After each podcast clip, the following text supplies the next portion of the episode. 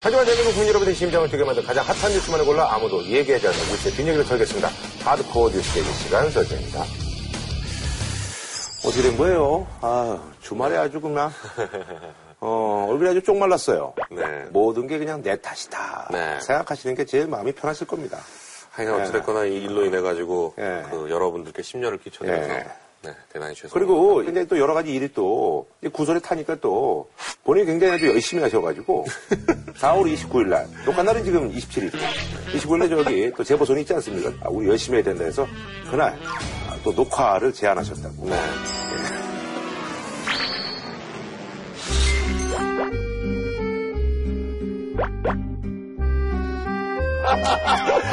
그게 한 줄로 표야. 저도 지금 절박하기 때문에 썰전을 꼭 붙들어야 된다.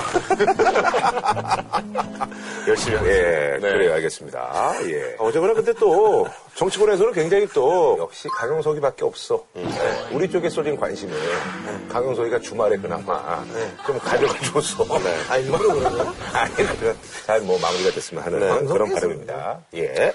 자, 여의도 백야. 밤낮 없는 성완종 리스트 파문인데요. 성완종 리스트 전국이 지금 뭐 한 3, 4주째 지금 계속되고 있죠. 박근혜 대통령도 이제 뭐 귀국을 했고. 자, 근데 이제 뭐 사실 그 메모 속에 이제 살인방. 뭐, 그건 역시 뭐 그대로 있고요. 또 야권 쪽에 제시된 어떤 그 문제는 지난 정권 때 두 번 사면을 받았기 때문에 이게 정상적이지가 않다. 그래서 그때 어떤 그 비서실장이 문재인 지금 당 대표인이 어, 당신이 좀 해명해야 되는 거 아니냐. 요것도 약간 좀 쟁점화가 되고 있어요. 그 여당의 문제 제기는 항상 논리가 이렇게 갑니다. 기성, 전문. 항상 모든 거는 문으로 가요. 모든 길은 문으로 통한다. 이것도 아니고 전형적인 물타기라고 저는 보는데 특히 두 번째, 아, 두 번째 특별 사면, 그러니까 2007년 12월 단행된 두 번째 특별 사면에 대해서 뭔가 있는 거 아니냐. 핵심은 이겁니다. 12월 28일 날 74명에 대한 사면 리스트가 정리가 됐습니다. 근데 31일 날 발표된 거에는 플러스 1, 한 명이 추가됐어요. 그게 성한종 전 회장입니다. 그 이거 문제 있는 거 아니냐, 뭔가 로비를 받아서 사면해 준 거 아니냐라는 그때가 그러니까 대통령 선거가 지나고 난 후죠. 그 지나고 그 당시. 저거는 막 엇갈립니다. 정도원 의원 같은 경우는 인수에서 당연히 챙겼던 사안이다라고 정언하고 음. 있고 또 다른 분은 이병기 실장을 통해서 성한종 전 회장이 로비를 했다고 내가 들었다라는 게 하나 있고 또 반대쪽은 국무부가 반대했는데 청와대가 억지로 하자 그래서 들어갔다 라는 설이 있고 또는 또 이상덕 형님, 이상덕과 노건평 어, 노무현 전 대통령 형님 이 라인이 움직여서 됐다. 이런 설이 여러 가지 설이 있는데 많군요, 예. 저는 이렇게 생각합니다. 28일 명단에 74명이 추려졌잖아요. 만약에 성한종 전 회장을 당시 참여정부가 해주기로 마음을 먹었다 그러면 자연스럽게 74명이 포함을 시켰겠죠. 74명 중에 처음부터 들어가야 누가 봐도 자연스럽게 보이지 거기 플러스 1을 하면 누가 어색하단 말이에요. 그러니까 참여정부가 로비를 받았다고 하면 또는 뭐 다른 이유가 있었다고 하면 그 처음 정해지는 74명이 들어갔을 거다. 그러지 않고 무리하게 플러스 1이 됐다는 거는 다른 무슨 사정이 있었다는 거죠. 거절하기 어려운 사정이 뒤늦게 부각이 됐다는 얘기거든요. 그럼 뒤늦게 부각된 그게 뭐냐? 그것만 특정되면 이 문제는 정리되는 사안이에요. 네. 제가 볼 때는 성한종 회장이 11월 달, 2007년 11월 달에 상고를 포기했거든요. 네네. 그러니까 그 연말 특사에 포함되기 위해서 상고를 포기한 게 명백합니다. 그죠. 상고를 때문에. 포기해지, 뭐, 네. 사면이 되니까. 그리고 그때는 이미 대선 결과하고 아무 관계없던 때이기 때문에 그때 이미 누군가한테 확답을 받은 거예요. 그러니까 상고 포기를 했겠죠. 근데 사실은 네. 그 당시 이제 2007년도 이제 대선 그 상황이 워낙 이제 그 정동영 워낙 후보가. 예, 사실은 아니, 워낙 열세였기 때문에. 그렇죠. 그렇다고 하더라도 그걸 이, 이명박 후보 쪽에다가 부탁을 해가지고 했다고 볼 수는 없죠.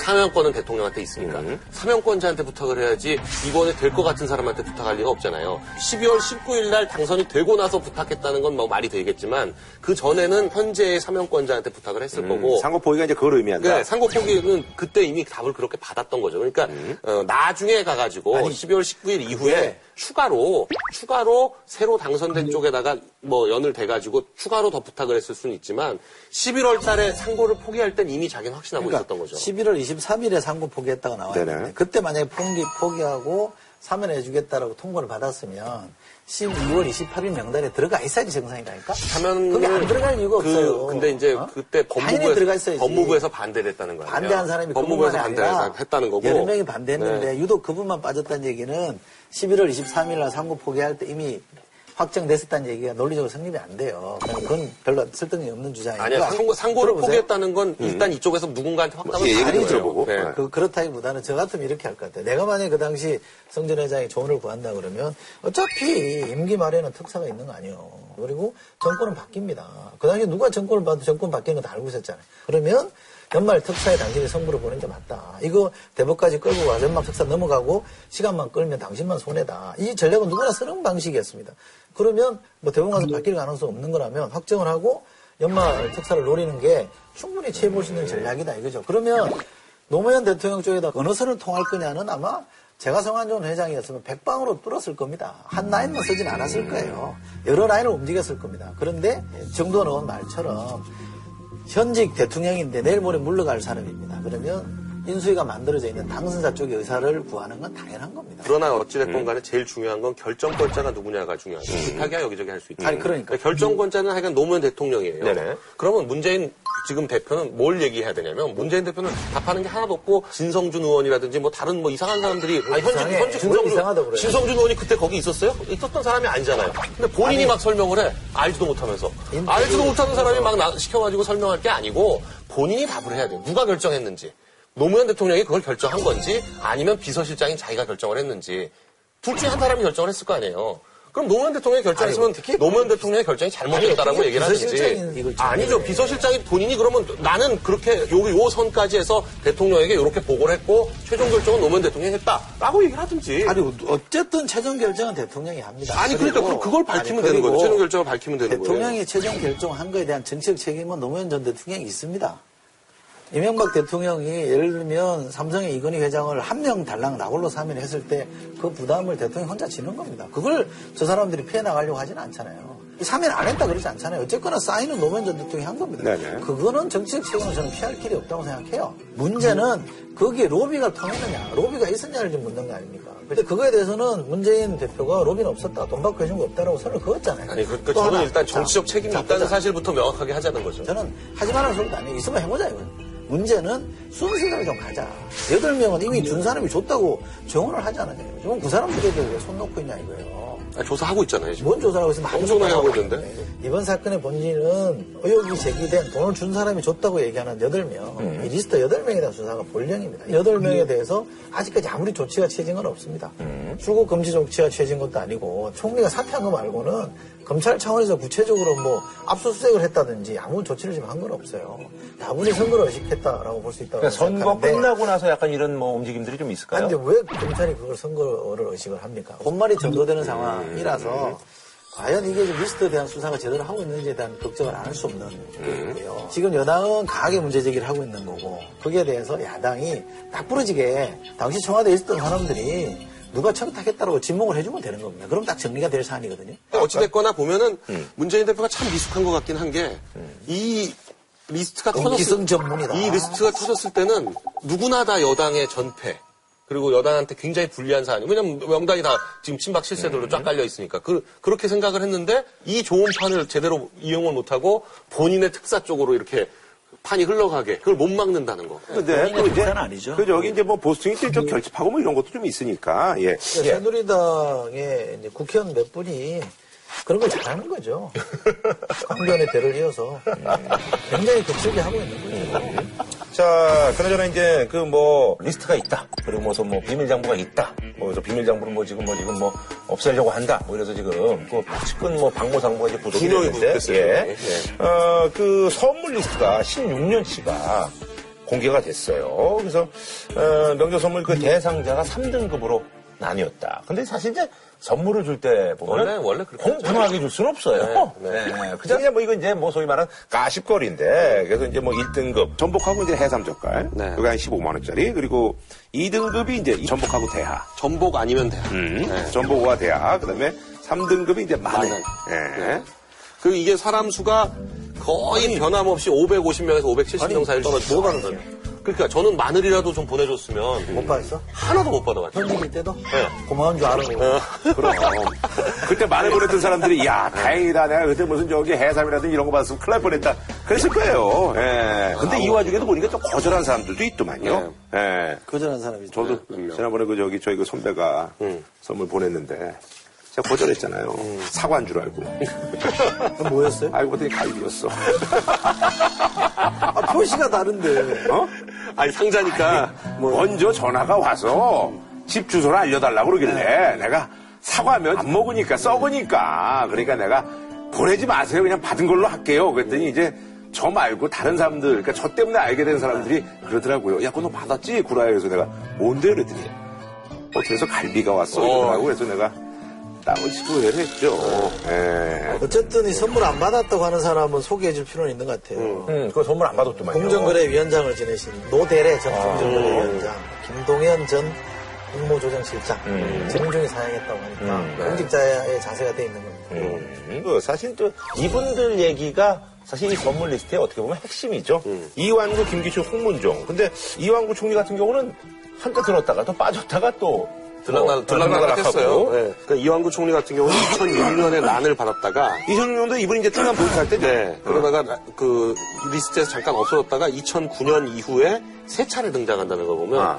그때 그때 달라가는 거예요. 아하 이분이 현직일 때는 가고 어. 또 중간에 아- 쉬고 있을 때는 안 보내고 뭐 이렇게 했던 것 같고 김기춘 실장 같은 경우는 2007년에 이름 올라온 이후로 쭉 선물을 받은 걸로 표시가 돼 있다 그러는데 홍문종 의원은 재밌는 게 2년 전에 꽃게하고 대하를 받고 거봉을 또 보낸 걸로 이렇게 기록할 홍문종 의원 쪽에서 아, 예의가 아, 있는 거죠. 네, 그러니까 남들 주고 안 받은 아, 거죠. 거봉. 네. 네. 근데 홍문종 의원 같은 경우에는 제가 지난주에 스파이크를 음. 해가지고 홍문종 의원 같은 경우에 제가 굉장히 심혈을 기울였습니다. 스파이크입니다. 스파이크는 뭐예요? 스파 사진을 공개하니까 이크 하고 놀라가지고 어, 굉장히 이렇게 그 충격을 받으셨나 봐요. 그 연락이 많이 와가지고 어, 자료를 보내. 예. 그, 이게. 이거 좀 해줘야 돼. 아, 이거 먼저 하고. 대학생, 대학생이라고 나도. 잘 알아. 이완구 총리나 김규전 실장 이렇게 사례를 쭉 보면 기준이 영명하게 있는 것 같진 않아요. 그러니까 이완구 총리는 충남 도지사 하다 그때 세종시 수정에 반대해가지고 사퇴했거든요. 그쵸. 네, 사퇴했죠. 그 이후에는 조금 이제 예, 선물 명단에서 빠졌던 것 아무래도 이제 같아요. 뭐 이제 현직에서 뭐 저기 하니까. 근데 김기춘 전 실장은 2007년까지 현직이었고 아마 2008년부터 아니었죠. 국회의원이 아니었을 거예요. 그분 연세가 당시만 해도 상당히 있었기 때문에 또다시 요직에 들어올 가능성이 별로 없다는 게 많은 사람이 추론이었는데 계속 인사를 했다는 거잖아요. 선물을 보냈다는 거죠. 해안이 있다는 거 아닐까요? 그렇게 보면 좀 그렇게 해안이 될 수도 있는데 약삭 빠르게 잘 나갈 때 주고 못 나갈 때 빼고 이러진 않았던 것 같고 자기가 좀 괜히 귀하게 여기는 사람들은 두루두루 선물했던 것 같다. 그렇게 이해될 것 같아요. 그리고 1년에 선물값으로 한 대충 4천만 원. 4천만 원 정도. 네. 네. 그랬다는 것 같고. 그, 홍문종 의원 같은 경우에. 왜 이렇게 웃어요? 하여간 홍문종 의원은 스파이크 때문에 너무 충격을 받아서. 그 얘기를 자꾸 하는 게 도와주는 게 아니야. 아니, 글쎄, 그 스파이크를 때문에 충격을 받아서. 어, 저한테 계속 이걸 보내와서 제가 이거 말씀을 드리는데, 보면은 그, 저, 성완종 명단에 나와 있는 그 덕산 스파 같은 경우에도 충남 도당 정치대학원 수료식이라서 300명 아이, 있었다. 그건 의미 없지. 뭐 이런 얘기예요. 300명 있고 3,000명 있고 의상원에서 가서 전에 이제 네. 한 말하고는 약간 좀 차이가 있으니까 그게 문제되는 건데. 아니 홍문종 의원님도 참 답답하시네. 저한테 이런 걸 보내서 설득력이 있지. 여기 안 해주잖아요, 여기. 아, 나안 해주잖아. 친하다니까. 안 해주잖아요. 안 해주지. 그럼 차라리 내가, 내가 했으면 더 설득력이 안 해줄 것 같았나 보지. 자, 어쨌든 근데 지금 또 이제 속속 이제 드러난 상황이 이제 홍준표, 이완구 이두 분인데 홍준표 경남도의사 같은 경우는 이제 그, 그 증언한 그 윤모 씨한테 측근들이 약간 좀 전화를 약간이 아니죠. 어, 찾아가서 만난 사람도 네, 있고. 홍준표 이제 경남도지사는 그냥 어, 뭐 이렇게 과하게 압력 행사가 아니라 맞긴 맞는데 그냥 아, 밑에 그냥 저기 이제 자신의 측근들이 그냥 뭐 좀 찾아간 것 같다 이 정도로 이렇게 이제 해명을 했어요. 근데 이게 해명이 안 되는 게요. 그 당사자가 이렇게 얘기했어요. 찾아가서 윤모 윤모 씨가, 윤모 씨가. 사람 그 당사자가 윤전 부사장한테 안 받은 걸로 하면 안 되겠냐라고 했더니 윤 전 부사장이 아 그건 안 되죠라고 하더라. 그걸 회유나 압박으로 받아들였다면 그건 그 사람 생각이니 어쩔 수 없다. 이게 뭐 말이에요, 뭐예요? 아니 안 받은 걸로 하면 안 되겠니라고 얘기한 게 회유가 아니면 그럼 대, 대한민국에 뭐가 회유예요? 에? 아니 법조인 출신이잖아요 이분은. 왜 나한테 그래요? 아니, 왜 나한테 그러냐? 야, 여다 보고. 여기다 보고 해, 여기다. 시청자 보고 해야지. 왜 아니, 이게 나한테 얘기- 말입니까? 왜 나한테 얘기를 해요, 그거를. 아, 나 정말 참. 미안, 미안. 예. 이쪽 보고 있어야 돼. 얼마나 답답하면 그러겠어요. 가만히 있든지 그러면. 네, 얼마나 답답하면 그러겠어요. 일부가 아마 걱정하니까 이 진상이 뭐냐, 어, 진상이 뭐냐 이래 만날 수가 있습니다. 그것을 좀 과합니다. 아니, 우리 저, 저기 보니까 이영호 총리 같은 경우는 이제 또 검찰 쪽에 또 친인척이 있어가지고 그분을 통해서 또 뭐 이렇게 알아보려는. 아마 지, 지청의 사무국장 정도 되는 것 같더라고요. 그러니까 사무국장이면 그 지청 내에서는 제일 높은 사람이니까. 행정직이죠, 그러니까. 네, 그러니까 일반직인데 일반직 중에서 검사가 아닌 일반직으로는 거의 그쪽 올라갈 수 있는 최고의 자리로 올라간 거니까. 정보는 줄 수는 있겠네요. 그러니까 이를테면 그런 식으로 빼낼 수는 있겠죠. 그 해당 부에 있는 검찰 수사관들이 있을 거 아니에요. 그쪽에다가 해가지고 뭐 좀 빼놔 달라 이런 정도 얘기를 하실 수는 있는데 근데 굉장히 그게 쉽지 않거든요. 티가 팍 나요. 그런 거 굉장히 민감하게 또 보고 있기 때문에 그래서 지금 그 해당 그 사무국장은 지금 공무상 비밀 누설죄로 지금 뭐 그 조사받고 있다는 거니까 이왕구 총리를 봐주려다가 잘못하면 이 사람이 그 다치게 생긴 그런 상황이죠. 아니, 그러니까 이 사람은 네. 뭐 그냥 친인척, 인척 관계라니까 어쩔 수 없었을 거예요. 그런데 그 총리직에 있으면서 검찰 수사 상황을 보고를 받을 수 있는 개연성에 대해서는 많이 지적을 했잖아요. 손원책 변호사 같은 분은 현직에 있으면 이건 사법 방해다. 수사 방해라는 거예요. 실제로 지금 그런 우려가 현실로 드러난 거 아니에요. 그러면 이 부분에 대해서는 대통령이 정리를 해줬어야죠. 그러니까 사표 수리 내가 들어가서 할 거긴 하지만 직무는 사실상 정지를 시킨다든지 수사 방해 오해를 받지 않게끔 했어야 되는데 그걸 안 해놓은 거예요. 이 부분도 조금 매끄럽지 못한 점이었다 좀 봅니다. 아니, 이 와중에 또 우리 저기 김진태 의원님께서 황희정승 저 후손들한테 성토를 당하셔가지고 뭐 사과를 또 바로 했더라고요. 또 그렇게 추앙받는 황희정승이 조선왕조 실록에 보면 뭐 무슨 온갖 게 이런 일이 많았다는 겁니다. 그래도 그 세종대왕이 이거를 다 감싸고 해서 이렇게 명대상을 만들었다는 건데요. 이분이 그 찌라시를 굉장히 많이 보는 것 같아요.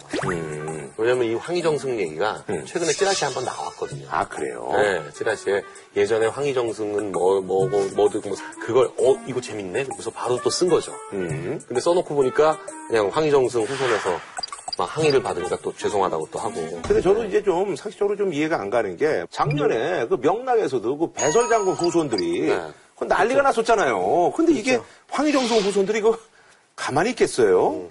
저는 이분에 대해서는 우리가 좋은 쪽으로 자꾸 이렇게 설명을 하고 이게 사표로 삼아야 되는 거지 그분도 이렇게 혐의 있었다더라 이렇게 문제를 풀기 시작하면 역사인식이 잘못된 거죠. 자, 그런저런 이제 그 이제 불법 대선 자금으로 이제 이게 확대가 뭐 될까요? 어쨌든 뭐 이제 수사가 이제 착수가 됐으니까 뭐가 가시적인 성과가 있어야 되겠죠. 그쪽으로 가야죠. 네. 저는 뭐 100% 간다고 봅니다. 네. 아, 왜 돈의 용처가 그거잖아요. 선거 자금이잖아요. 네. 근데 이제 뭐 소장님이 지난번에 말씀하셨는데 불법 대선 자금으로 이제 간다 하더라도 사실 이제 박근혜 대통령의 어떤 그 스타일상 올랐을 가능성이 크다. 뭐 이런 것들이 이제 언론에서 얘기해요. 네. 한겨레 신문의 칼럼을 보니까 2013년 5월 25일자 동아일보로 인용해서 이런 말이 나오더라고요. 그 선거 병이 이제 다 떨어져서 김무성 첫 건이었잖아요. 그래서 그 삼성동 집인가요? 한 20억짜리 하는 집을 팔자. 이렇게 얘기했다. 그게 몇 년도죠? 그건 2007년 경선 때랍니다. 2007년 네. 경선 때죠. 예. 레이저 광선을 받았다는 거 아니에요. 그러면서 제가 언제 돈 쓰라고 했어요? 이렇게 물어봤다는 거 아닙니까? 그래서 이제 그때부터 결정적으로 뭐 또 안 좋아졌다는 얘기인데 박근혜 대통령은 돈에 대해서는 본인이 신경 안 쓴다는 거죠. 당신의 선거긴 하지만 돈에 관해서 나한테 묻지 마라 이런 주의이기 때문에 그 밑에서 일하는 사람들이 굉장히 힘들었다는 거죠. 그러니까 어디서든 융통을 해야 되잖아요. 당선 지키기 위해서 어, 본인은 활동에 돈이 들어가는데 정작 당사자는 모르고 있다. 그럼 이것도 문제인 거죠. 아니면 내가 돈을 안 쓰니 당신들도 돈 쓰지 마라. 라고 선을 그어버리든지 확실하게. 네, 하여간 이 대선 자금 쪽으로 올라갈 가능성이 있는데요. 이게 대선 자금으로 일단 올라가기 시작하면 여야를 안 가리고 문제가 되고 있고요. 네. 참. 하여간 그 아니 이상 불리한 거는 대- 같이 가자 그래. 대선 자금 얘기가 나오면 문재인 대표 입장에서도 하여간 여러 가지로 해명해야 될게 아니 많을 것 그것도 같아요. 그것도 말이야 검찰이 제대로 하려면 여야 공이 떨어진 사람 당선된 사람 같이 조사를 했었어야지 말이야. 이 건과 관련해서 저는 꼭 한 말씀 드리고 싶은 게 박근혜 대통령이 노무현 전 대통령을 좀 배웠으면 좋겠다. 왜냐하면 노무현 전 대통령은 대선 자금 시비가 걸렸을 때 특별 기자회견을 열어서 성의 없이 조사해라. 필요하면 나까지도 조사해라라고 얘기했거든요. 지금 그런 자세가 필요합니다. 박근혜 대통령이 대표 시절에 천막 당사까지 가서 얼마나 이 정치 목표와 절연하기 위해서 노력을 했습니까? 그렇다면 나도 예외 없이 조사받겠다. 그러니 누구라도 다 성의 없이 조사해서 엄벌을 쳐야 된다라는 의지를 좀 보여줄 필요. 저는 그래서 지금 박 대통령이 돌아오셔서 지금 여행 기간 중에 어, 여행이 아니죠. 아, 여행이 아니라 순방. 네. 여행이 아니잖아요. 예. 저는 그냥 진행이라서 짚어드리는 거예요. 예. 예. 욕 먹으실까봐. 예. 그래서 생각이 아닌 건 확실해. 네, 순방을 어, 하는 동안에 어, 많은 생각을 해- 하셨을 텐데 대국민 사과를 하지 않을까요? 근데 여기까지가 아마 그 선거 전에 이루어질 가능성이 있고요. 그러니까 선거를 위해서라도 사고 해달라는 네. 게 당의 요구죠. 네, 그렇게 근데 그러면 이제 시간이 내일밖에 없는데? 그렇죠. 내일 내일 정도 할 가능. 내일은 뭐 오전이든 뭐그 대국민 사과를 할 가능성이 있고요.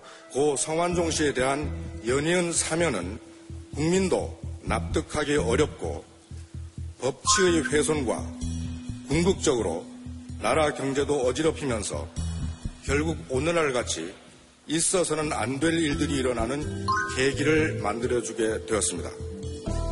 그리고 아마도 검찰의 철저한 수사를 촉구하면서 어, 정치 개혁을 하자 이번 기회에 뭐 이런 정도의 다짐을 하지 않겠나 네네. 네, 그렇게 보여집니다. 알겠습니다. 어쨌거나 이제 저희가 이제 그 월요일에 녹화인데 저희가 이제 수요일 날 네. 다시 한번 이제 뭐 선거 결과를 가지고 이제 저희가 이제 방송을 다시 할 텐데 자 사실 이제 저희가 이제 오늘 말씀드린 대로 예, 같은 방송인데 이제 녹화 날짜가 달라요. 그래서 오늘 네. 이제 모였는데 네. 지금 시각이 이제 11시 10분. 예. 뭐 사실 이제 너무나 이제 예상 밖의 결과가 나왔습니다.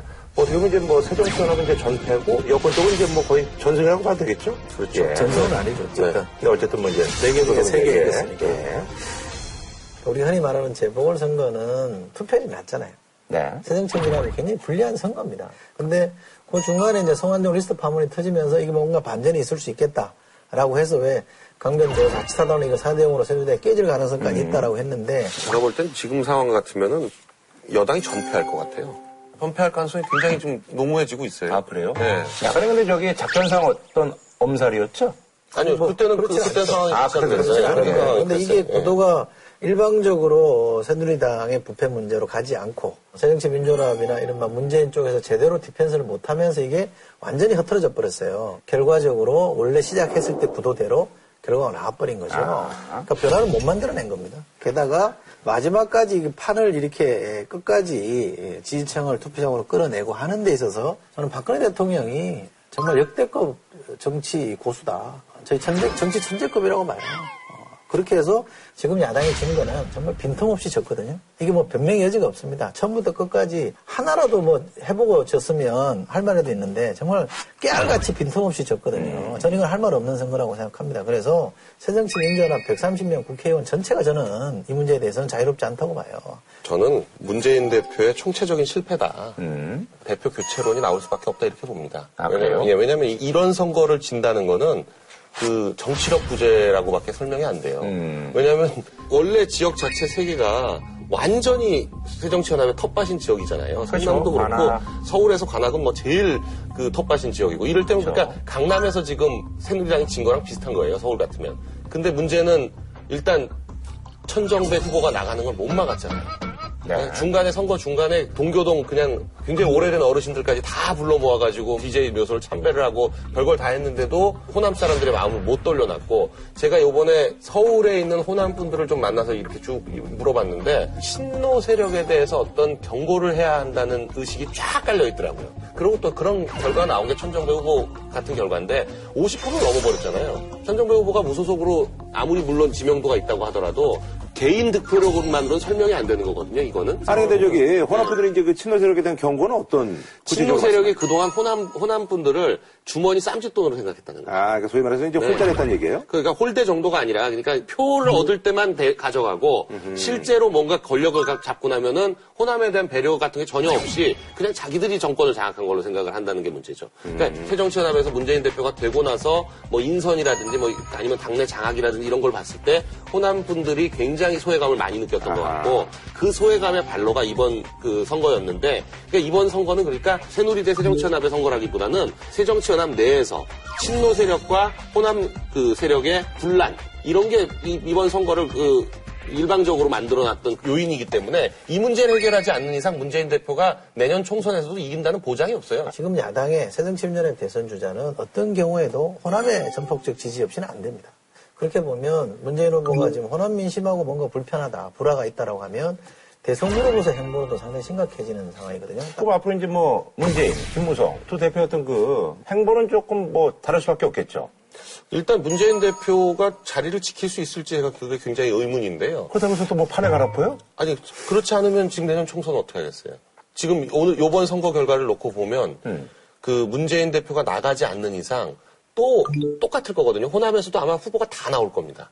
천정배 의원이 됐으니까 천정배 의원이 뭐 어떤 식으로든지 새를 끌어모으지 않겠어요. 정동영 뭐 후보하고 뭐 어떤 식으로든지 신당을 만든다고 한다든지 가지고 후보를 쫙 내면 호남 선거 결과도 어떻게 될지 모르고요. 이번 선거가 보여주잖아요. 이 정선은 뭘 의미하는 거냐면 4대 0이라는 거는 문재인 대표 나가라는 거예요. 제가 알기로는 변연합 내부 분위기는 이거 가지고 나라, 나가라고 하기, 물러나라고 하기는 좀 과한 것 같다. 그런데 책임은 좀 물어야 된다. 요 사이에서 왔다 갔다 하고 있는 것 같아요. 근데 문제는 문재인 대표가 대표로 해서 총, 이제 선거를 치러봤는데 지금 안 먹힌다라는 얘기입니다. 그러니까 대표가 얼굴이잖아요. 총선은 대표 얼굴로 해서 선거를 치러야 되는데 이게 안 먹힌다라는 게 확인이 됐으면 그 지역에 나가는 총선 주자들로서는 예민할 수밖에 없죠. 문재인 대표가 이 혼, 혼란을 수습하지 못하면 이도 저도 아닌 정말 아무 힘도 못 쓰는 그런 대표가 될 가능성도 있습니다. 그래서 사실은 지금부터 문 대표가 어떻게 하느냐에 따라서 새정치민주연합이 심하게 말하면 쪼개질 가능성도 있고 죽기 살기로 문재인 대표가 더 이상 길이 없다. 모든 걸 바꾸겠다라고 나가면 평지 풍파를 일으켜 볼 수도 있고 선택은 본인에게 달려 있습니다만 쉽지 않은 건 분명합니다. 아니 근데 제가. 제가 볼 때는 네. 지금 현재의 지도부 이 분위기로 가가지고는 새정치연합이 내년 총선에 뭐 완전 참패할 것 같아요. 그래서 그 문재인 대표가 그만두고 완전히 새로운 전당대회를 하는데 지금까지 나왔던 그 아주 빤한 그런 그룹들은 출마를 하지 말고 내가 나갈까? 예? 그러니까 차라리 그, 그 차라리 예, 차라리 그냥 나가시는 게 좋을 것 같아요. 예. 있잖아 말을 깊죠. 네. 아니 그런 그런 그러니까 그런 각오가 아니면 지금 볼 때 내년 총선이 백석도 못, 못 얻어요 이렇게 가면. 네. 뭐 진짜 걱정하는 건 아니니까. 아니 아니 그러잖아. 그러니까 호남 신당 나올 것 같아요 이렇게 되면. 그러면 아니 뭐- 그러면 저기 여당 쪽은 아무래도 이제 뭐 김무성 대표한테 좀 힘이 실리겠죠? 아 그렇죠. 그래서 제가 볼 때는 당장 그 내일 대선 후보 조사할 거 아니에요. 다- 뭐 차기 누가 제일 높냐. 김무성 대표가 무조건 1등으로 올라섭니다. 내일 조사하면. 네. 아니 그렇게 될 수밖에 없어요. 이건 이 선거 결과를 여론조사가 움직이기도 하지만 선거 결과에 따라서 여론이 또 바뀌어요. 서로 완전히 바뀝니다. 김무성 네. 대표가 관록의 정책을 이번에 보여준 건 사실입니다. 그러니까, 그러니까 선거에 유리했느냐, 도움이 됐느냐, 나- 아, 도움이 안 됐냐만 따지면 김무성 대표는 정말 대표답다. 아, 김무성 이라는 정치인이 가진 실력이라는 게 있구나라는 게 검증이 됐고요. 사실 그 저기 선거운동하면서 이제 김무성 대표 같은 경우는 이제 뭐 안상수 후보도 없고 뭐 굉장히 엄발을 많이 했더라고요. 그게 이제 다 그런 것들이 이제 반영이 된. 매일 아침 회의하면서 그걸 예. 보는데. 여기 보니까 이렇게 엎고 있고, 예. 그리고 또 여기도 이렇게 엎고 네. 있고, 어, 뭐 이런 것도 쓰고 있고. 이게 사실 이제 분위기 좋으니까 쓰는 거거든요. 네. 분위기 안 좋고 뭐 이런 거 쓰겠어요. 예, 그래요. 자, 그리고 또 오세훈 전 시장도 이제 뭐, 네, 뭐 떡볶이 어떤 봉사도 하고 막 예. 자명을 좀 끝내고 이제 슬슬 이제 움직이시는 것 같은데. 아니 근데 저기 뭐 어쨌든 이제 야당이 이제 뭐 참패했잖아요. 그럼 이제 성한종 리스트와 관련해서는 이제 이게 흐름이 좀 어떻게 갈 것 같아요? 그 이제 성완종 리스트를 급격히 정리하려고 하겠죠.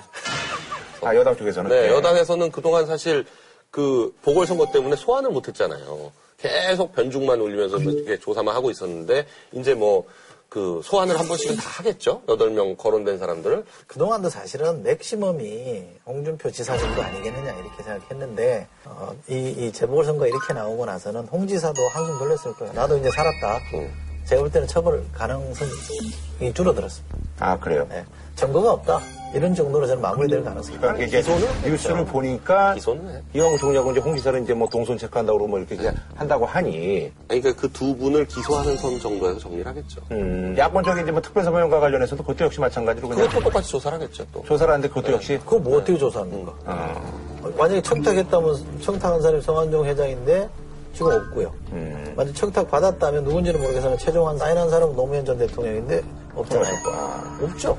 그럼 그 중에 한 사람이 지금 거론되는 사람이 뭐 강금원 전 회장이라고 하는데 그분도 돌아가셨죠. 예. 이건 뭐 실체 규명하기가 진짜 사실상 불가능해진 겁니다. 근데 그렇게 따지면 이제 그게 어떻게 보면 이제 선거적인 어떤 그 공방 중의 하나였군요. 문제는 이제 이완구 홍준표 지사를 어떻게 할 거냐 문제인데 이완구 전 총리는 못 건드릴 것 같아요. 또 본인이 제가 볼 때 내년 총선에 나갈 의지가 분명하기 때문에 거기에 어떻게 형집낼 가능성은 어려워 보이고 홍 지사는 아무래도 이제 선거가 좀 남아있기 때문에 기소 정도 해서 결국 무죄로 나갈 가능성이 있을지 모르겠으나 그것도 워낙 홍 지사가 검사 출신이라서 이 수사 문제에 대해서 증거 문제에 대해서 잘 아는 사람이라서 그것도 저는 쉬워 보이진 않습니다. 그리고 지금부터 총선 때까지는 선거가 없어요. 그러니까 별로 여론에 신경 쓸 일이 별로 없습니다. 그러면 이제 뭐 박근혜 대통령이 얘기하는 그 소위 말해서 이제 뭐 부정부패 뭐 해서 정치개혁의 어떤 뭐 어떤 그 밑바닥부터 이렇게 바꾸겠다 이것도 네, 지금 뭐 지금 정치 개혁을 할 필요는 없죠 지금 이제 뭐 경제 살리기에 올인해야죠. 아하. 네. 그래서 뭐 총리도 경제 쪽과 관련된 쪽으로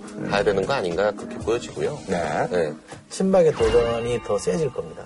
어쨌거나 이제 박근혜 대통령이 건재하게 됐잖아요. 그러니까 이른바 레임덕이 안 빠지고 그렇죠. 친문 대통령이 아닌 상태에서 좀 버텨낼 수 있고 막판에 또 어, 박근혜 대통령이 존재감을 보였잖아요. 그렇죠. 선거에 여한당한 네. 한 수를 보여줬기 때문에 이렇게 되면 예를 들면 최경환 부총리가 당으로 돌아온다든지 일련의 어떤 수순을 밟으면 총선까지 가는 와중에 친박이 자기 세를 구축해서 그냥 일방적으로 김무성, 유승민 체제로 끌려가지 않으려고 하는 시도를 할 겁니다. 그러면 승리 이후에 새누리당 내에서도 갈등이 조금 더 어, 불거질 가능성이 있습니다. 그 숙제를 김무성 대표가 어떻게 푸느냐가 또 당면한 숙제인 거고 야당은 뭐 그야말로 절대적 혼돈 상태로 빠져드는데 여기서 누가 키를 잡고 정리를 해내느냐 문재인 대표가 해낼 거냐 아니면 지금 잠복하고 있는 침묵하고 있는 안철수 의원이 뭔가 깃발 들고 나서 볼 거냐 안철수 의원은 뭐 이번 보궐 선거를 통해서 존재감이라도 확인이 됐어야 되는데 그게 전혀 안 됐고 오히려 오세훈 시장이 존재감을 보여줬다고 해야죠. 오세훈 시장은 자기 덕이라는 걸 가- 과시하려고 개표하는데 맨 앞에 와서 이렇게 무슨 앉아있더라고요. 오세훈 전 시장 때문에 이겼나? 그래도 하여간 본인은 생색을 내야죠. 원래 네. 그 저기 프로그램도 마찬가지 아닙니까? 잘 되면 뭐 사실 사람들이 다 보이는 거고, 네. 안 되면 안 보이는 거고, 예. 그거는 뭐 사실은 뭐, 어쨌든 보도가 안 됨에도 불구하고 열심히 뛰어다녔다는 거는 좋은 자세를 보인 겁니다. 그러니까 아마 당원들은 그 점에 대해서 높이 평가할 거예요. 자, 한준호 평론 부탁드리겠습니다. 저는 문 대표의 결단이 필요한 시기라고 봅니다. 네. 새정치 운전하고 좀 그만 졌으면 좋겠어요. 너무 지는데 익숙해지면요. 이기는 법을 잊어버립니다. 어떻게 해서든 이기는 방법을 좀 찾아봐라. 작은 승리라도 이루어보는 게 중요하다고 생각합니다. 지난 뭐 주말쯤에서 굉장히 이제 큰 소식이 하나 들어왔어요. 이분이 작년 그 어떤 교육감 선거에서 사실 어떻게 보면 이제 진보 교육감의 네. 어, 승리 어떤 그 중심이었던 조희연 서울시 교육감이 이번에 뭐 국민참여재판을 신청을 했는데 배심원 전원 유죄 판결로 해서 지금 뭐 거의 뭐 교육감들이 현실이 뭐 예정돼 있는 수순입니다. 검찰의 무리한 기소가 재판 과정에서 바로 잡히기를 소망했습니다마는 결과가 실망스럽게 나왔습니다. 어, 이 심에서 어, 저의 무죄를 입증하도록 그렇게 노력하겠습니다. 어떤 일이 있었는지 이걸 좀 그 지난 선거 기간 작년 5월 말에 선거할 때 마지막 순간에 5월 한 24일이 그때 이제 조희연 그 교육감 후보가 음, 당시. 어, 기자회견을 열어가지고 국회에서 네네. 고승덕 후보가 미국에서 근무할 때 영주권을 보유했다는 제보가 있다 이렇게 해가지고 부부 자신과 두 자녀의 미영주권 보유 문제에 대해서 사실대로 밝혀라. 그런 기자회견을 하고 나서 바로 고승덕 후보 측에서는 영주권 가진 적 없다 그렇게 반박을 했는데도 불구하고 아하. 이걸 계속 얘기를 했어요. 아하. 근데 이제 조희연 후배 쪽에다 도대체 근거가 뭐냐 근거가 뭐냐라고 했더니 그 최경영이라는 뉴스타파. 분이 뉴스타파 기자가 SNS에다 올린 글 하나 외에는 다른 근거를 전혀 제시를 못 해가지고 그래서 결국 검찰에서는 후보를 낙선 목적에 낙선 목적의 비방죄다라고 해가지고 허위사실 공표죠. 예, 허위사실 그러니까요. 공표죄로 기소를 했는데요. 그 기소된 사건에 대해서 어, 조희연 교육감 측에서는 그냥 재판이 아니라 국민 참여 재판을 신청을 했죠. 근데 국민 참여 재판에 나온 배심원들 6명이 500만 원. 네. 한 명이 300, 300 만 원. 이렇게 해서 법원에서는 어, 그 배심원들 의견 중에 다수를 다 들여가지고 500만 원을 선고한 사건입니다. 500만 원 이제 선고가 되면 일단은 100만 원 이상이기 때문에 교육감 뭐 직은 이게, 이제 이게 확정되면 무조건 뭐 교육감직은 박탈되는 거죠. 그러니까 어쨌든 이제 뭐 조희연 이제 교육감 측에서는 후보 어떤 그 검증 차원이었다라고 하는데 기본적으로 이 건은 그러니까 선관위에서 일단 주의 조치한 걸로 끝난 사안입니다. 그러니까 그때는 고성도 후보 쪽과 조현 후보 쪽 상당히 주의 및 경고를 받았습니다. 왜냐하면 아하. 이쪽에서는 영주권 여부를 의혹 제기를 한 거고 또 고성도 후보 쪽은 뭐 통합진보당 당원이라는데 관계돼 있다느니 뭐 다른 문제 제기를 또 했어요. 근데 그것도 사실 무근이었죠. 네네. 그러니까 양자가 주의 및 경고를 받은 거였습니다. 그러니까 혐의 없다 이렇게 정리가 된 겁니다. 아하? 그런데 이제 검찰이 공소시효라는 게 있잖아요. 공소시효 하루 남겨놓고 전격적으로 기소를 했기 때문에 아하. 진보교육감 길들이기 차원에서 검찰이 칼을 뽑은 거다. 이렇게 해석을 많이 했었습니다. 소장님 얘기는 이제 표적이라는 얘기예요, 그러니까? 저는 그러니까 검찰이 어. 이 진보교육감 길들이기 차원에서 검찰 거 그러니까 기소를 했다고 봅니다. 그렇게 볼만한 정황들이 있잖아요. 그 다음에 이제 허위사실 공표죄라는 것 자체가 이게 좀 애매한 거예요. 코에 걸리면 코걸이, 귀에 걸리면 귀걸이거든요. 그러니까 어떻게 거느냐에 따라 얼마든지 달라질 수 있는 겁니다.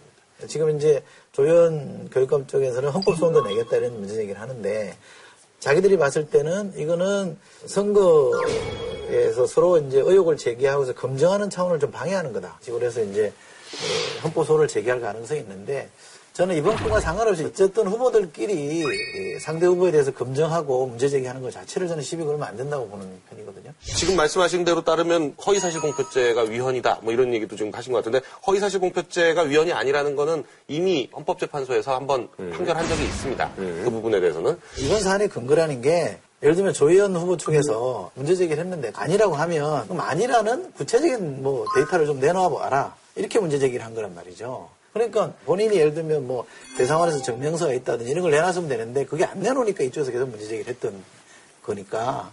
저는 이거는 판결을 존중하는 게 맞다고 봅니다만 여러 가지 좀 어, 시비거리나 문제 아니 근데 고승덕 변호사 측에서는 뭐 말씀하길 개인 정보라든지 이런 걸 굉장히 이제 미국 같은 경우는 이제 중시하기 때문에 이게 본인이 요청해도 잘 안 해준다. 그래서 뭐 시간을 끌었다는 그런 얘기 아니에요? 그렇죠. 예, 그거는 네네. 조희연 교육감 측에서 나온 증인 변호사도 그, 그 점에 대해서는 인정을 했고요. 왜냐하면 그 영주권을 보유하고 있는지 여부는 그나마 좀 빨리 해주는데 영주권을 보유하고 있지 않았는지 여부를 확인하는 건 정말 몇 달 걸린다. 아하. 그거는 뭐 영주권 전문 변호사들도 다 인정하고 있는 사실이라서. 근데 이번 사건 같은 경우에는 마지막 단계에서 그 미국 미국 대사관 측에서 한 줄 뭐 공문을 보내왔는데 아, 보유하고 있지 않다라는 게 한 줄이 있어가지고 도움이 됐다는 거고요.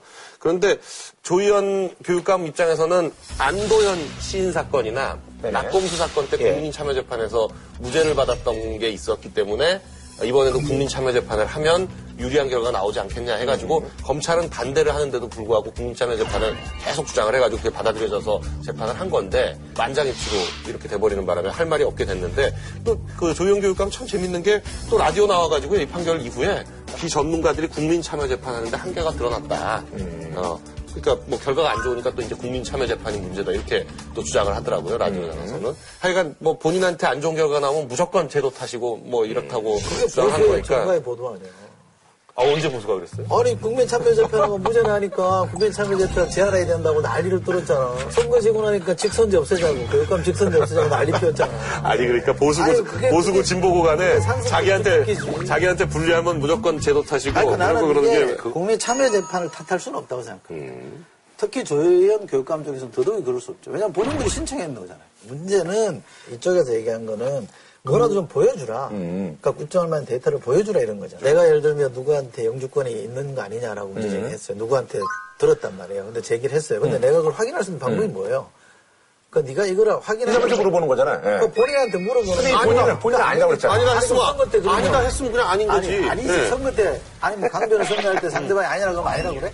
아니, 근데 아니지. 그러면 얘기를 들어보라고. 밝혀라 이렇게 나와야 되는데 밝혀라가 아니라 아니, 그- 너 있지 않냐 너 있다 이렇게 계속 얘기한 거잖아요. 제보 내용이 그렇다는 얘기고, 네. 그러니 명명백백하게 밝혀달라는 얘기잖아요. 그리고 또 하나는 이 건 때문에 선거에 성패가 갈렸느냐? 아니잖아요. 누가 알다시피. 그 딸이 문제 제기를 해가지고 문영민 후보, 어? 실제로 새누리당 후보자 둘 간에 이전 투가 벌어진 거 아닙니까? 그래서 둘 다 동반 하락해서 오히려 조현 후보가 당선된 거잖아요. 성패는 그거 아닙니까? 그런데 지금 당선됐다는 이유만으로 여기를 걸고 여기도 사실은 무고죄 있었잖아요. 사실은 잘못한 거 있었잖아요. 근데 여기는 그냥 내버려뒀잖아요. 그럼 이게 검찰권이 공정하다고 볼 수 있나요? 그렇게 보는 게 맞죠. 그러나 근데 저기 그 고승덕 변호사 지난번에 만났다고 그러지 않았었어요? 네네네. 근데 이거에 대해서 뭐 얘기가 없었던가요? 아니 그래서 제가 이번에 아예 이거 다룰 거니까 한번 나와달라 음. 이렇게 문자를 보냈더니요. 굉장히 열심히 하시네요. 네. 그래서요. 근데 그, 그 문자가 온 게 답이 어떻게 왔냐면 고승덕 변호사 너무 오버한다고 할 것 같아서 생각해 볼게요. 야하. 그래서 어제 부동산 전망 언급한 것은 잘 봤어요. 그러니까 썰전을 열심히 보고 있다는 건 확인됐고요. 제가 그때 그 받았던 명함에 뭐가 있냐면 고승덕 변호사? 어디, 네, 어디 뭐 무슨 사이버den가 어딘가 겸임 교수를 하고 있더라고요. 네네. 근데 이제 작년 교육관 선거 때는 그 교직 경력이 없어도 출마를 할 수가 있었기 때문에 막 그렇죠. 출마를 했던 맞아요, 거잖아요. 맞아요. 근데 이제 다시 열리는 선거는 어떻게 바뀌었죠. 되냐면 바뀌어가지고 3년이 필요해요. 교육, 교직 경력이. 근데 겸임 교수도 그 교직 경력 안에 포함이 된대요. 그래서 어, 고승덕 변호사가 아, 그 겸임 교수를 그 바쁜 와중에도 굳이 하고 있는 거는 이 선거가 그 얘기를 왜 해? 아니 선거가 이제 만약 치러지게 뭐 되면 사전 성분도 해주나? 치, 치러지게 되면 나갈 것 같아요. 아니, 나가는 말도 그 얘기를 왜 해주냐고. 근데 그래서 제가 그때 그 말을 했거든요. 근데 그 캔디하고의 문제를 좀 정리를 해야 되지 않겠느냐. 아, 고캔디? 예. 네. 음. 그래서 그 캔디하고 문제를 좀 잘 하셔가지고 음. 아빠를 부탁해 같은데 한번 이렇게 스페셜로 아이고, 진짜. 네, 같이 나가면 아니 굉장히 그 아빠하고 딸 사이에 어떤 그 이런 그런 그 아빠 딸이 네. 진심으로 뭘 풀어야지 그걸 방송 나가서 푼다는 게 말이 돼. 아니, 아빠를 부탁해는 좀 본인이 좀 나가요. 아, 딸이 웃잖아 딸이 이번에도 사실 조희연 교육감이 뭐 자사고 뭐 해서 뭐 지정 취소니 뭐니 해가지고 이제 진보 지정 교육 어떤 뭐 그 정책들을 이제 펼쳤는데 지금 이제 9개월이죠 9개월. 네, 9개월 이게 만에. 지금 이제 이게 제동이 걸리니까 근데 그 전에도 보면 이제 문용린 전 교육감도 1년 6개월, 곽노현 2년 3개월, 뭐 공정택 1년 2개월 해서 이게 지금 그래서 지난번에도 그런 얘기 했었었잖아요. 러닝메이트제로 가야 된다. 뭐, 뭐 여러 가지 얘기들이 있었는데 또 뭐 이런 얘기들 좀 나오고 있습니다. 예. 좀 성급한 것 같아요. 한 개인이 정당의 도움을 받지 않고 한 개인이 30억이 넘는 돈을 아, 만들어야 진짜죠. 된다는 건 보통 일이 아니에요. 그것도 교육회 있던 사람이 버거운이죠. 뭐 출판 재벌 이런 거 아닌 이상 그건 뭐 사실 쉽지 않죠. 그러니까 상당히 예. 이건 버거운 일이긴 합니다. 그래서 어, 직선제가 갖는 단점이 분명히 있습니다. 음. 이번에 이 발언도 정당 같았으면 이렇게 안 했을 겁니다. 조금 더 주의를 해서 문제제기를 하고 했을 네. 거거든요. 그리고 정당 정당 같으면 본인이 직접 이런 말을 안 그래서 하죠. 네. 그, 그래서 이런 문제도 이건 직접 사실은 본인이 해가지고 문제다. 저는 직선제 폐지하자는 주장은 있을 수 있다고 보는데 또 교육의 정책 중립 이런 걸 얘기하면서 또 정당 공천에 반대하는 게 있을 수 있다고 봐- 보거든요.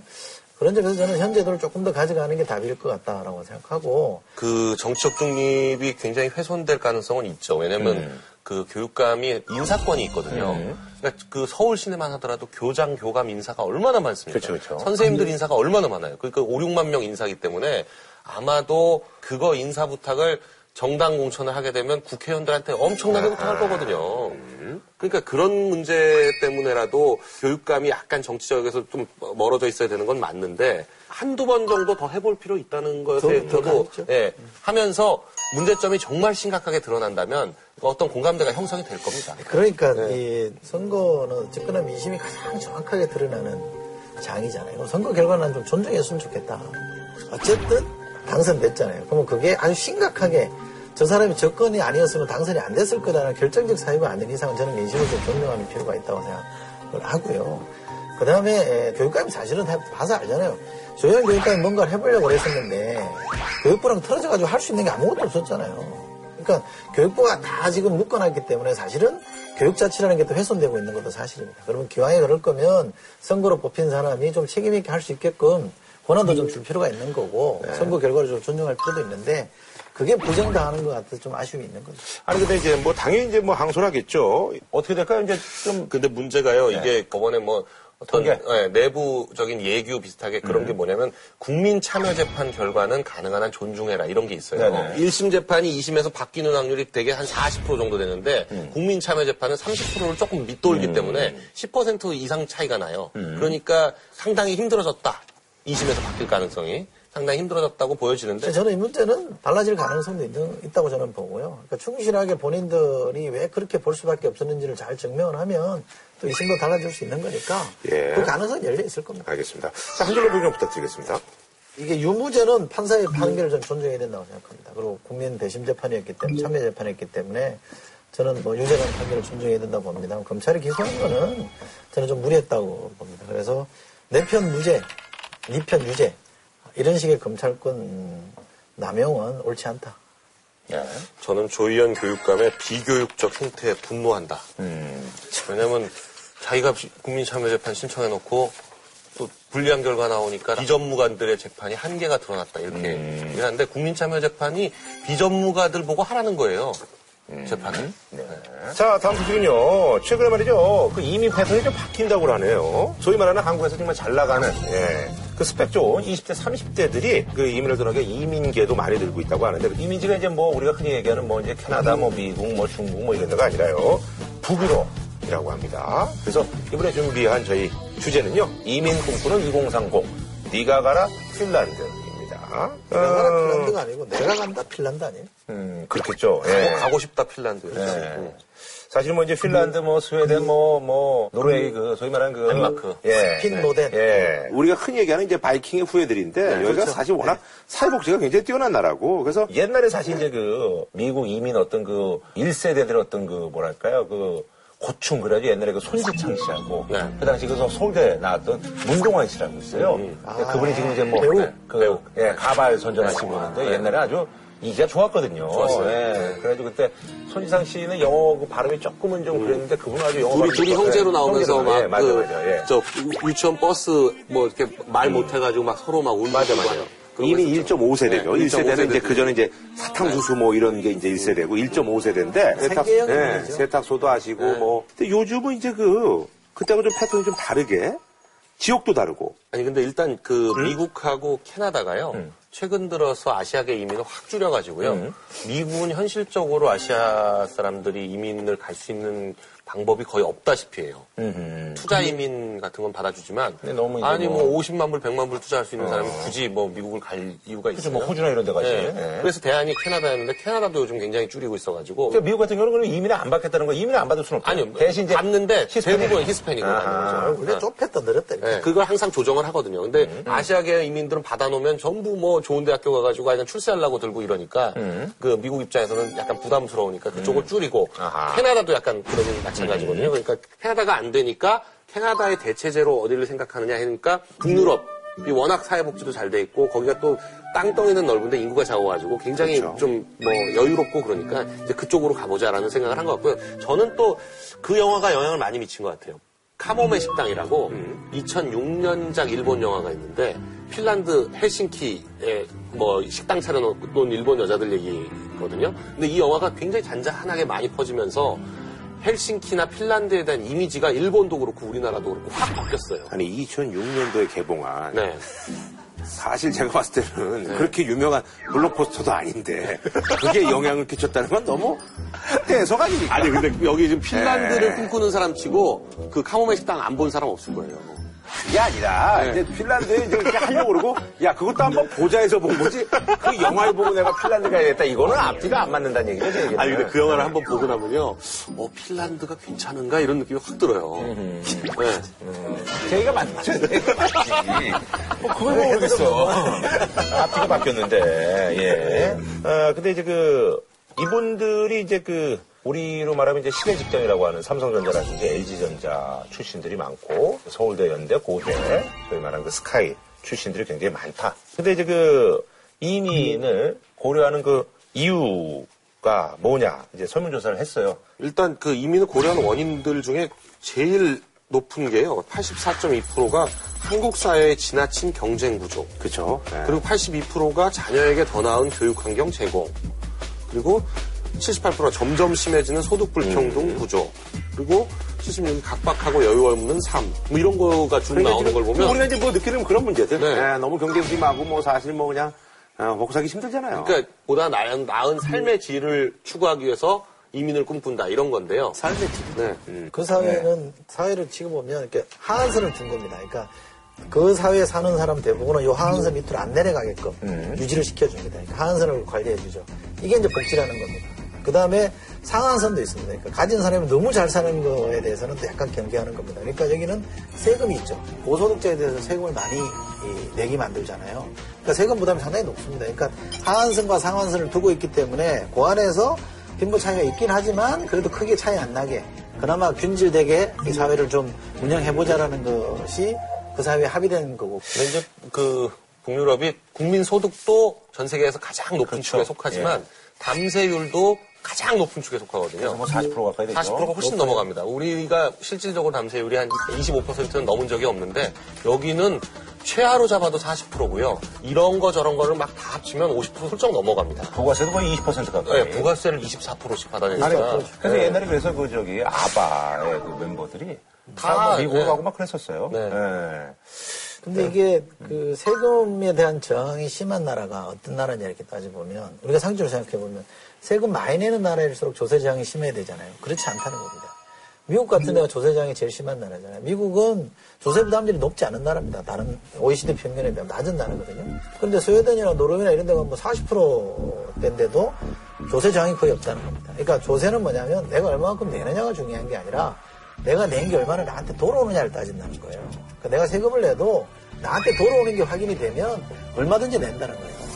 근데 이제 북유럽이 잘 살고 뭐다 그러니까 복지 시스템이 받쳐주고 있는 건 맞는데요. 북유럽 4개 국가 인구 합쳐봐야 3천만이 안 됩니다. 그렇죠. 뭐 그러니까 스웨덴도 땅덩이 넓은데 네. 천만 좀 좀될 거- 예. 스웨덴이 제일 많은데 그죠. 천만쯤 되고요. 나머지는 다 600만 수준이니까요. 노르웨이 같은 경우에는 유럽 전체에서 석유를 제일 많이 생산하거든요.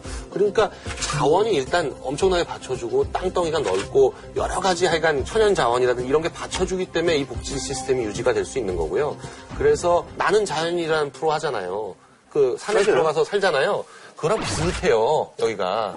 왜냐면 또 아니지. 땅덩, 땅덩어리가 어마어마하게 넓어가지고 아니 그 거긴 다 수영기를 그런데 그 아니 여기도 가보시면 캐- 사람들 많아요. 약초 캐고 막 이러는데 작은 나라 빼고 봅시다 그러면 독일은 우리나라보다 인구가 많잖아요. 1억이 좀 안 되는 8천만이 좀 넘는 나라인데 독일은 굉장히 잘 되는 나라 하잖아요. 복지도 괜찮은 나라입니다. 그리고 어, 휴가도 6주나 보내주는 나라인데 토마스 게이건이라고 미국의 변호사 한 사람이 유럽을 여행을 해보고 나니까 내가 왜 미국에서 태어났느냐 이게 억울한 거예요. 책 제목이 뭐냐면 미국에서 태어난 게 잘못이야라는 책을 썼습니다. 이 사람이. 이 사람도 배부른 소리야. 아니 그런데 강변이 주장하는 것도 작은 나라이기 때문에 곧바로 적용하는 한계가 있다는 것도 학자들도 지적합니다만 우리가 독일이나 프랑스를 또 어, 하나의 모델로 삼으면 얼마든지 또 가능한 부분이 있습니다. 그러니까 그래서 저는 그 우리가 모델을 독일로 삼아서 가야 된다라는 그 뭐 주장에는 거의 뭐 상당히 많이 동, 동감을 하는 편인데요. 문제는 이민을 왜 가려고 하느냐에 대해서 조금 저는 굉장히 부정적이에요. 그러니까 이민을 만일에 가려고 한다면 미국으로 가야지 유럽은 기본적으로 이민을 선호하는 그런 체제가 아니에요. 그렇죠. 유럽은 기본적으로 독일도 그렇고 프랑스도 그렇고 이민성 정책이 실패했다고 공공연하게 얘기해요. 그리고 그 사회에서 그 나라 말을 못하면 굉장히 배척합니다. 그래서 독일도 제가 지난번에 그 다른 프로에서 다니엘이라는 친구 있잖아요. 비정상회담에 나오는. 이 다니엘이 하는 얘기가 독일로 만일에 오고 싶다. 독일에서 아이를 교육시키고 싶다 그러면 최소한 3년 이상 독일어 공부를 해가지고 독일어가 어느 정도 되지 않는데 오면 정말 바보 취급당한다.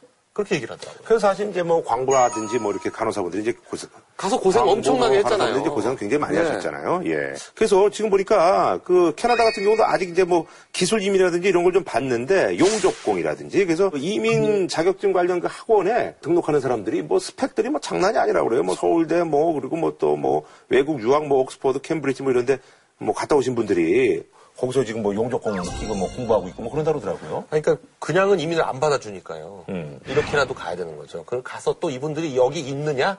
안 있어요. 딱 채워야 하는 기간이 있거든요. 3년이나 5년. 그, 그것만 그 업종에 딱 종사하다가 요게 딱 끝나고 나면 영주권 받고 나면 바로 이제 다른 걸 하는 거죠. 자기 사업을 하든지 뭘 하든지 그런, 그런 식으로 하는 예전에 그 남미의 농업 이민 갔던 분들도 다 그렇거든요. 지금 농업에 종사하는 분 한 분도 없다는 거예요. 갔던 분들. 근데 뭐 다른 일을 할 수 있는 또 여건은 되나 봐요. 영주권만 받으면 이제 그다음부터는 뭐 뭐든지 하죠. 네. 그러니까 조금 이제 여유가 생기면 힘든 일보다는 조금 나은 일을 찾으려고 하는 거야 뭐 당연한 거 아니에요. 네. 솔지양은 살짝 황금 라카가 누군지 알죠? 저는 알 것 같아요. 말씀드려도 되나요? 아이돌이죠? 네. 이 아닌가.